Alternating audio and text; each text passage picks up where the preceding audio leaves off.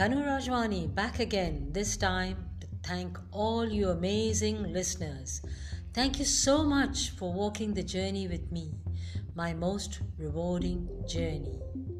Joining the Toastmasters family has been, for me, my most enriching experience.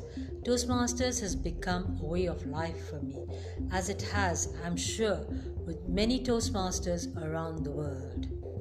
Self confidence and self esteem boosted to an absolutely vertical tangent. Facing an audience of 10, 100, 1000 is no reason now for fear and stress. Delivery of the presentation seems like you were born with the skill. Yes, to be able to give a feedback that makes the person want to know more. Again, it is the Toastmasters way, the best way. It is not only about giving and receiving feedback, it is about leadership, about being able to take control when things go out of hand. It is about being able to diffuse difficult situations. It is about knowing when to step back and let someone else more qualified for the job to take over. It is about knowing when to lead from the front.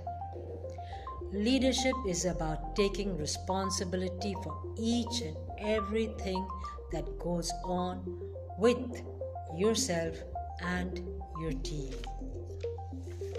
It is about being able to think on the spur of the moment, take decisions immediately. It is also striving to be a better version of yourself. It is about elevating human potential. Do you know what would make me happy?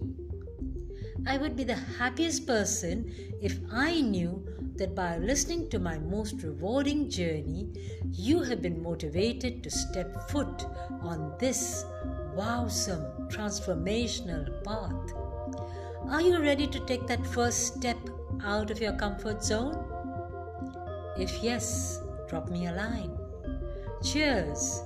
Dhanu Rajwani signing out now. Stay tuned. We'll be back again with another memorable journey very soon.